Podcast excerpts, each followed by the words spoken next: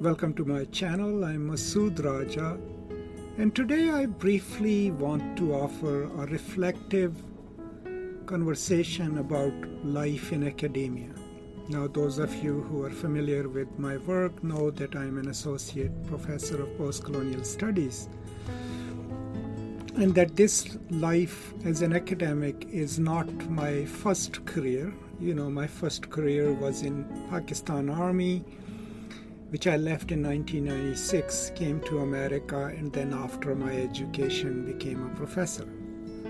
And so, while this is a reflective piece about my life in academia in United States, uh, it's kind of hard to untangle both of my professional careers and lives because, after all, I'm an outcome of both. But uh, to think about my life as an academic, the first thing that I really want to highlight and emphasize is that my absolute reason for being in academia and the thing that keeps me going and the thing that keeps me inspired is my students. Because they're the ones who inspire me, they're the ones who uh, encourage me to continue doing what I do through their recognition, through their acknowledgement, and I think that that's the most important reason for me to be an academic. And this is not something that I picked up in America. In my military career, when I had a ch- choice to become a staff officer or an instructor, I actually chose to be an, an instructor and loved teaching at School of Infantry and Tactics, where I had two tenures. So, teaching in a way I've always considered it to be my vocation and was my vocation even when I was in Pakistan Army. So, therefore, when I came to America and started getting my education, it was a no brainer for me that I will eventually one day, you know, try to become a university professor, which I am now.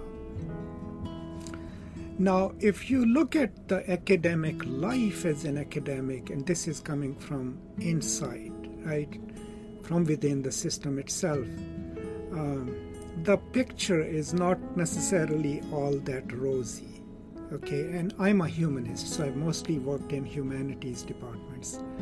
Now, the Chronicle Higher Education has some wonderful essays on this topic, and I'll post a link in the description, and you should read it about some um, structural problems with US universities. Personally, um, I have found academia to be a deeply isolating place. And it's not that people are bad or terrible to each other, no. It's because that, uh, especially in humanities, we are tra- trained to guard our time and work alone and guard our work do our research if you're at a research university, and that creates a kind of culture where people don't tend to waste a lot of time, right? And then there is also natural gradation in the profession. So if you look at any big university, at any department, you will see that there is a hierarchy right? And that hierarchy is the tenured or tenure track professors, the lecturers, and then the adjuncts and the graduate teaching assistants. Now, you would assume that in a democratic country like United States, those hierarchies are not so harshly maintained, but a lot of people internalize the logic of those hierarchies. And as tenured professors probably think they're better than the lecturers and, and those who are adjuncts. And those hierarchies play a huge role in how people live in academia and work in it. Most of the times people who don't have protected jobs have to be careful of what they say have to be deeply careful of how they behave because their work is deeply precarious right? And they can get in trouble. That's a fact of life. Anyone who tries to tell you otherwise uh, you know is not actually telling the truth. It pretty much happens in all universities then within the departments, naturally, the way, let's say, the English discipline is organized, it already divides us. There are your Americanists, there are your British lit people, and then on the margins are people like me, you know, who do post colonial studies, people who do African American studies, ethnic lit, uh, because we don't fit in the larger paradigm of the universities. And then to, on to one side are the people who do rhetorical and composition studies. So the discipline itself also further divides us into these different branches of literary studies. And then those sometimes, if not carefully uh, practiced, they become factions, right?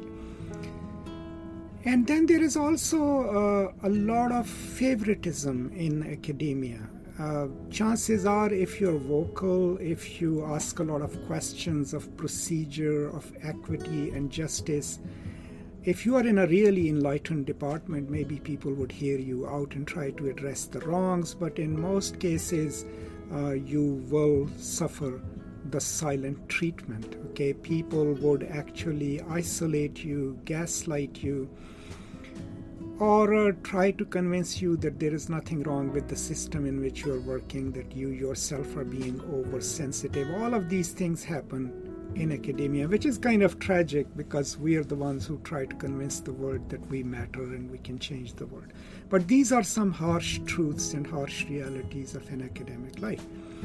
Now, one of, thing, one of the things that I absolutely don't understand is this idea that somehow we, the tenured professors or tenure track professors, are better than the lecturers and more important. Because if you look at the university funding model, let's say I am in state of Texas, our funding, the formula funding that we get from the state is connected to retention of students. And if you look at who teaches the earlier classes, knowing that the highest rate of attrition in undergraduate studies is the first two years. Most of the first two year classes are taught by graduate students, by adjuncts, or by lecturers. These are the people who have the most contact with the students and whose work is crucial to our retention. So, you know, if we lived in a fair world, then these are the people who would be valorized, who will be paid well, who will be highly recognized and respected. But by and large, these are the very people whose jobs are precarious, who are told indirectly in so many different ways that when the departments need to prioritize resources, the resources will go to people like me who are research heavy and who have the least impact on retention of students the very thing that gets the funding to the university. These are the systems in pretty much all states, and they have been normalized, right, to a point that no one even questions them.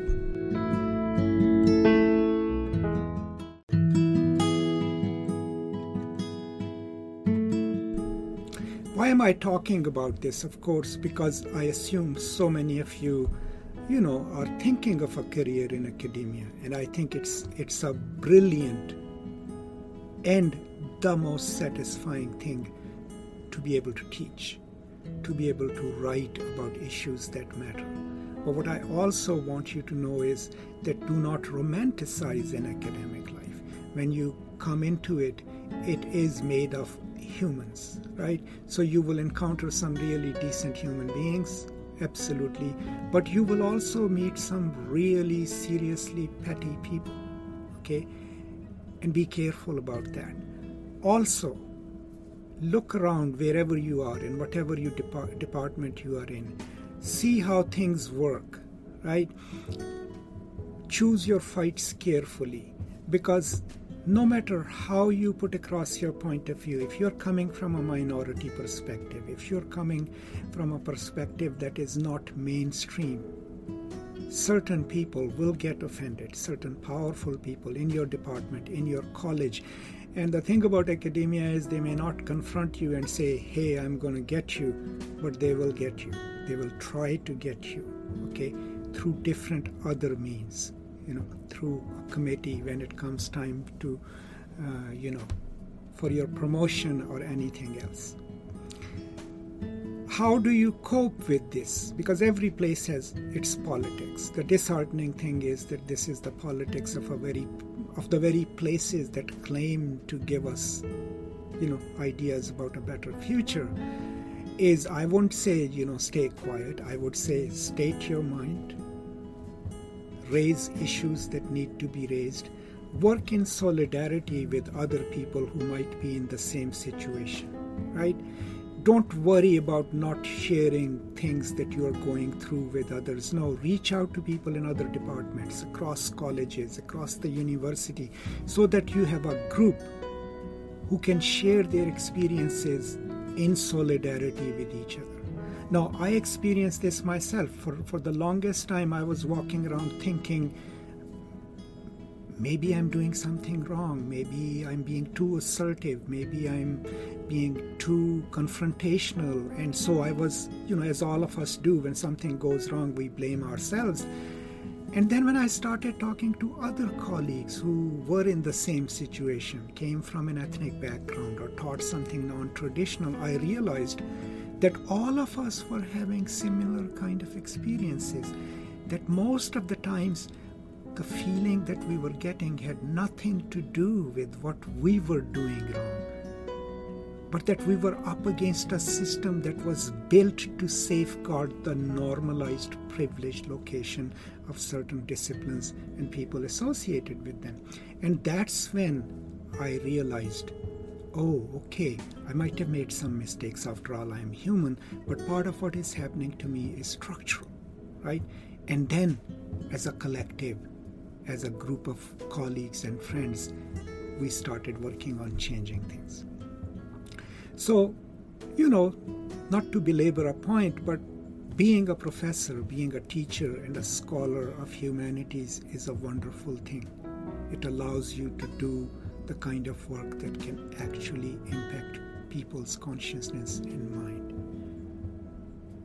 But academia itself is a deeply isolating place. It can sometimes be a dividing place. It has its built in hierarchies, unjust hierarchies. And you will absolutely run into people who would isolate you. If they are insecure, they will try to withhold acknowledgement right? If they are powerful and insecure, they will try to isolate you, they will try to reduce or cut you down to size. What gets you through that is your students. Okay?